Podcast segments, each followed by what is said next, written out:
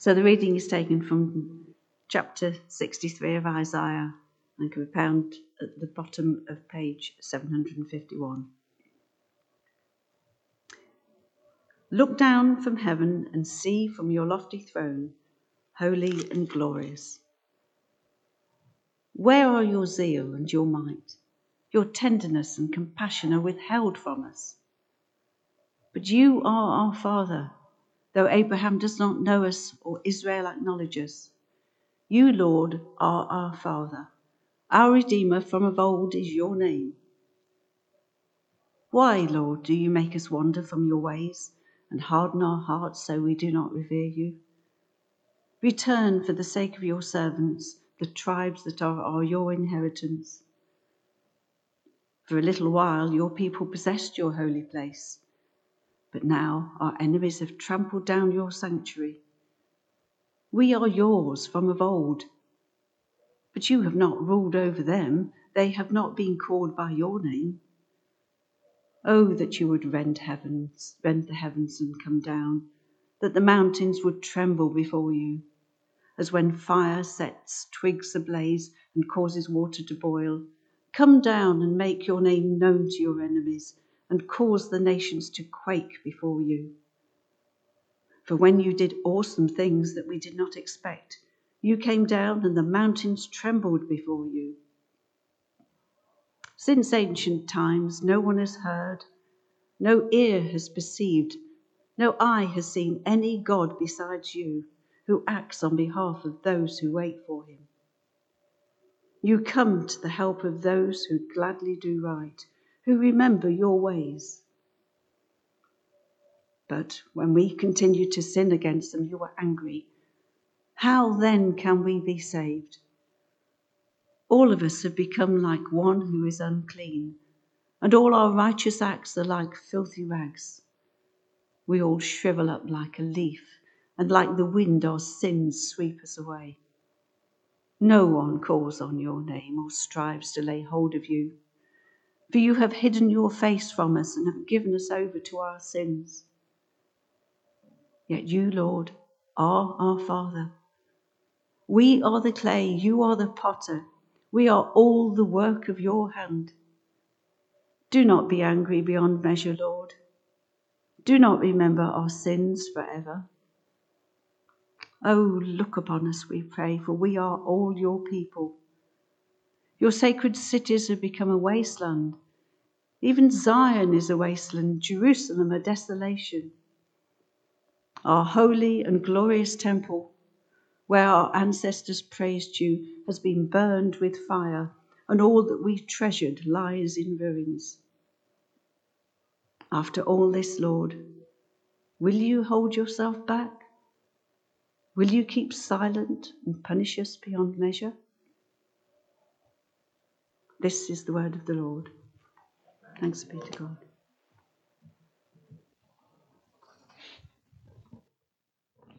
Well, I might have forgotten the words of the confession and the page number of the Bible reading, but gladly, my, my greatest fear of, of preparing the wrong Bible message has not come true yet. So, not completely incompetent, I hope. I pray. Well, let's pray, shall we? Father, we've been reminded from your word this morning that since ancient times no one has heard, no ear has perceived, no eye has seen any God besides you. And so, would you help us this morning be those who wait for you and know you as the God who acts on our behalf, not because we deserve it, but because of the kind of God you are. For we ask it in Jesus' name. Amen. I'm not going to make you do this, but I wonder. I wonder if you had to tell the person who is uh, sitting next to you or near to you just one thing that the Bible has to say about prayer, what would be your one thing? What would be the thing you reach for? What if you had to choose just one thing that the Bible has to say about prayer? What would you want to say uh, to the person near to you? Maybe it's it's a reminder of Jesus' great invitation. Pray like this, Our Father. Or, or, or, or perhaps it's, it's the fact that in the book of Psalms we, we have prayers for every season of life and every emotion that we're going through. Or perhaps you immediately are drawn to what Paul writes in 1 Thessalonians about praying without ceasing. Or um, maybe Philippians chapter 4, where Paul gives a prescription uh, for when anxiety kicks in. Pray. Or, or, maybe it's just as simple as Jesus telling um, his disciples that they need, or they, you just need to ask and seek and knock. And, and he knows what we're like on the inside that we'll, we'll, we'll tend to hold back. And he says, whatever you ask, the Father in my name, it will be done. It will be given to you. He doesn't qualify, he just says it. Uh, for some of you, some were at the uh, prayer ministry team gathering on Tuesday night. One one thing about prayer that's really struck me recently is actually from uh, uh, uh somewhere you might not necessarily instinctively go to. Revelation chapter five, verse eight, where there's a picture of the throne room of God and the the, the 24 elders around the throne are holding, we're told, and these golden bowls filled with incense, and we're told that they are the prayers of God's people. Precious and something that God delights in. So I might ask you over coffee at the end of the, the service what your one thing uh, from the Bible about prayer is. Uh, but as, um, as Janet read these verses uh, from Isaiah 63 and 64 for us this morning, I wonder if you noticed this is, this is Isaiah's prayer. We're getting towards the final pages of Isaiah, and at this point, he turns to praying. He prays, Look down from heaven and see. He goes on and, says, Oh, that you would rend the heavens and come down. And I guess a question to ask is why at this point does Isaiah suddenly turn to prayer? Well, I think it's because of what happens just a little bit earlier, a little bit earlier from our reading. Um, it's on page 750. It's in um, Isaiah chapter 62, uh, and it's the second half of verse 6 and, and of verse 7 as well where Isaiah says, You who call on the Lord, give yourselves no rest, and give him no rest till he establishes Jerusalem and makes her the praise of the earth. Isaiah says to God's people, Give yourselves no rest and give God no rest until he's done what he's promised. And then Isaiah essentially lives that out. He models it in those verses that we just heard read. How does Isaiah model prayer?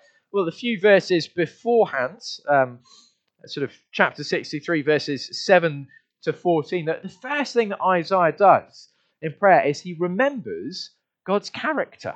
He remembers what God is like.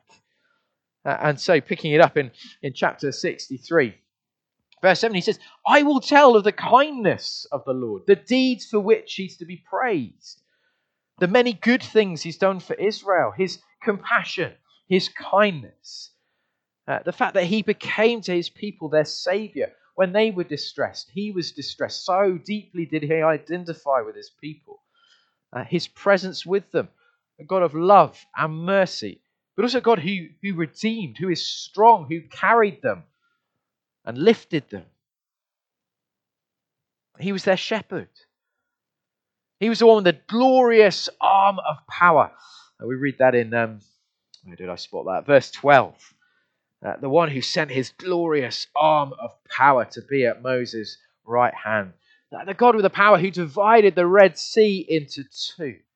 The one who guided his people. All these are things that Isaiah uh, brings to mind. He brings to mind that essentially God is both compassionate and mighty.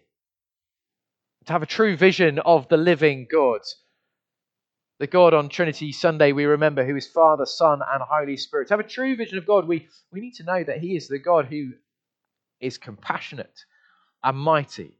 Or is a very simple song that I sometimes sing with my children. We sometimes sing at the 1045 here.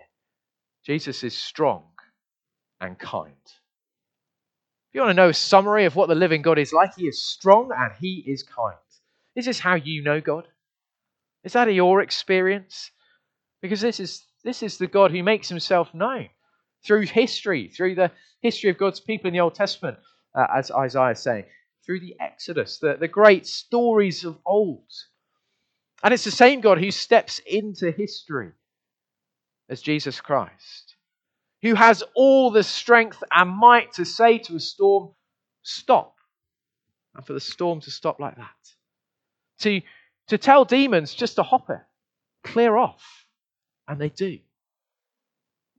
And yet, using the very language from Isaiah, we're told uh, a bruised reed he will not break, a smouldering wick he will not snuff out.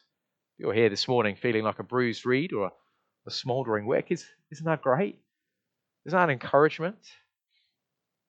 The one who has all that power is a God of restoration. In Jesus, we find that this character who's been interwoven through the pages of Isaiah, the promised king of David, the saving, suffering servant, the divine warrior who will conquer, appearing and making God fully known to us. And so, as Isaiah begins his prayer, he remembers God's character. As we begin our prayer and our prayers, remember God's character strong and kind. And then remember God's promises. Isaiah prays because he knows the character of God and he knows what God has promised. Um, listen again uh, to chapter 62, verses uh, 6 and 7. You who call on the Lord, give yourself no rest and give him no rest until what? It says, until he establishes Jerusalem and makes her the praise of the earth. That's Isaiah just summing up all the promises that he's been speaking of in recent chapters.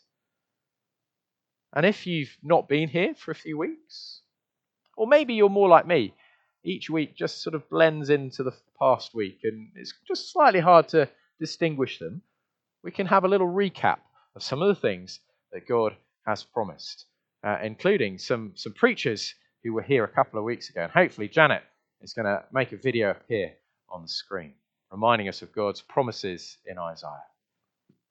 We see this warrior robed in splendor, in this robe stained crimson, red. He has crushed God's enemies, he has crushed sin. That now there is a new era. The light of the Lord is upon you. The glory of the Lord is there and is shining. Salvation and hope for the poor. There will be no blindness, no captivity, no poverty, no darkness. Where there's a crown of splendor, there's a complete transformation. He replaces ashes with beauty. He replaces mourning with joy, and he replaces despair with praise. Nations are proclaiming the praise of the Lord. When nations flock to this city, it will not hurt forever.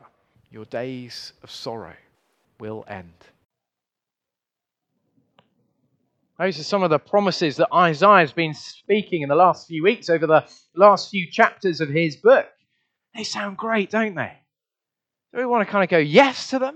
Do we want to go, I want that. I want to be part of that. And just like we do, Isaiah looks around and realizes they're not there yet.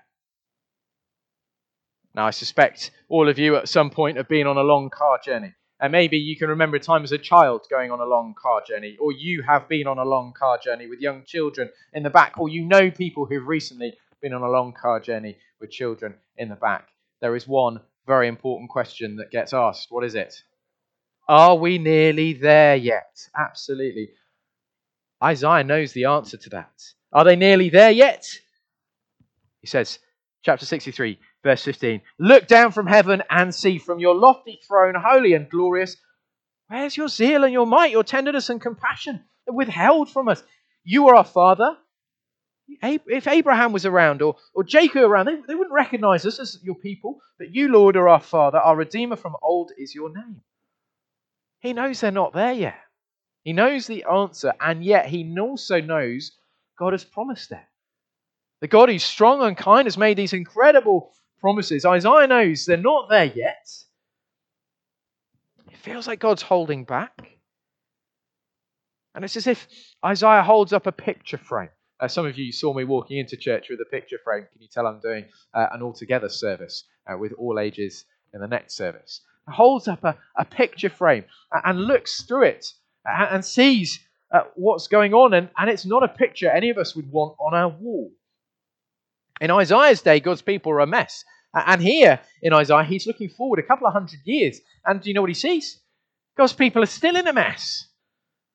God promised, didn't he, a divine warrior to crush sin. Are they nearly there yet? No. 63, verse 17, we're told. Why, Lord, do you make us wander from your ways and harden our hearts so we do not revere you?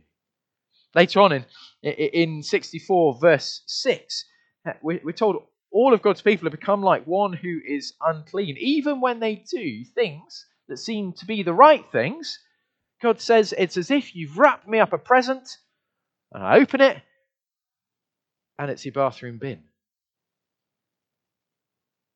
It's not that those things are, are not good things, it's because the motive for doing them by God's people is all wrong. They're not really interested in good. They're not interested in loving Him with all that they've got, with every part of their lives. And God has promised how nations would be proclaiming how great God is. Are they nearly there yet?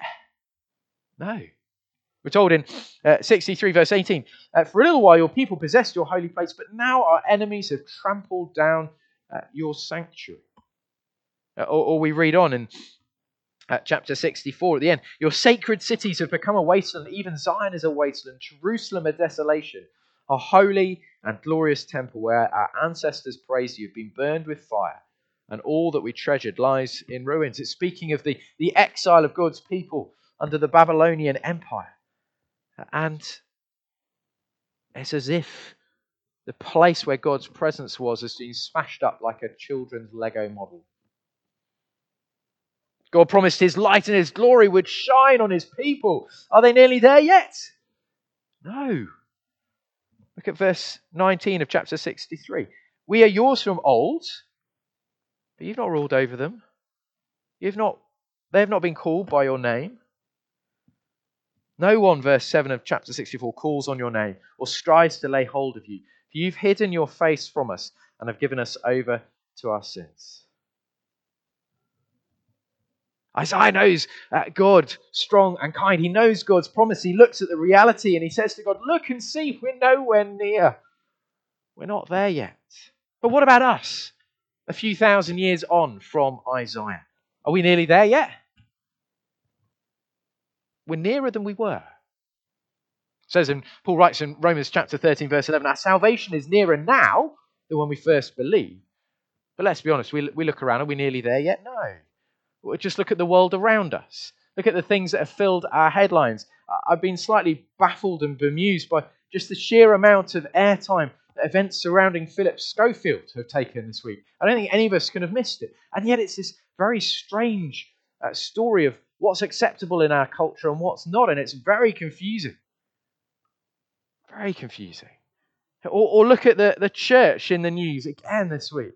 The scandals around safeguarding, stories of Christian leaders who, who fail and fall. We might be, as God's people, not waiting for a physical city to be restored. We understand the promises of the restoration of Jerusalem to be speaking of the heavenly city of the restored creation, of God's new creation. But we're not there yet, are we? We look around and we see, we see all the dreaded deeds. We see decay, we see disease, we experience death and discouragement and depression and doubt and divorce. We look around the world and, and we hear stories. We hear wonderful stories of how people of different nations are proclaiming how great God is. But the research suggests that one in three people in our world are persecuted for their faith. And the greatest majority of those people, what faith are they? They're Christians. Christians are the most persecuted religion in this world. Are the nations proclaiming uh, the praise of God? Well, not yet. Is the light of God shining on us? Or maybe we can point to particular places where it feels like God's Spirit is at work and the church is growing and, and, and there's wonderful things happening. But broadly speaking, in this country, the picture of Christianity is, is depressing, isn't it? Churches shrinking. In the Church of England, questions about what the future of parishes look like. About whether we can asking questions about whether we can really trust what Jesus has to say about being the only way to the Father, or about his teaching about what it really means to live a fulfilled life, about marriage and singleness. We're not there yet. But remember God's character. He's strong and kind. Remember his promises. And so we pray to God for rescue. We join in with Isaiah chapter 64, verse 1. Oh, that you would rend the heavens and come down. Isaiah is praying that, that God would literally rip open the heavens and step into history to do like he's done before with his people. When Moses was on top of Mount Sinai and there was fire and there was smoke and the place shook and God made himself known. Isaiah says, God, do it again. Do it again. You are a great big God. You have great big promises. I am praying a great big prayer. And hundreds of years later, we read the beginning of Mark his account of Jesus' life. Jesus being baptized by John in the river Jordan. Who knows what happens next? Being baptized, what happens next? The Holy Spirit descends like a dove. But there's a very specific detail that, that Mark picks up on.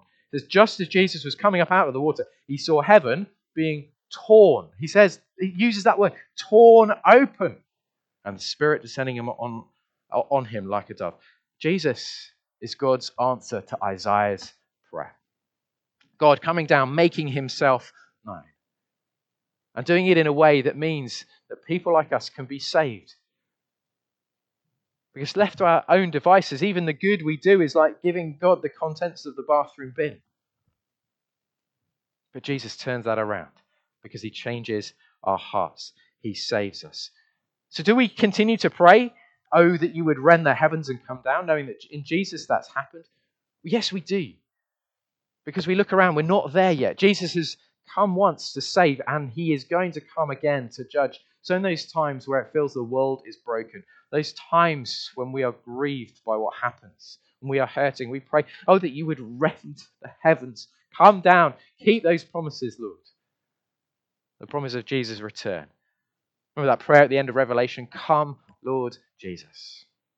It's also a prayer that you would rend the heavens, come down, that, Lord, you would come and shape my life, our life together, to be your people.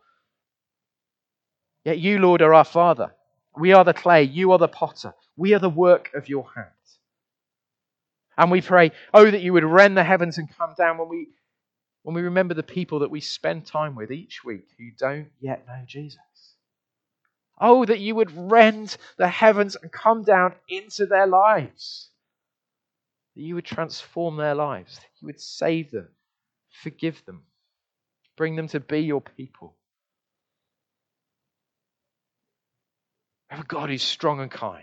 He makes wonderful promises. We look around, we're not there yet. And so we pray, oh, that you would rend the heavens and come down, because since ancient times no one has heard, no ear has perceived, no eye has seen any God besides you, who acts on behalf of those who wait for him.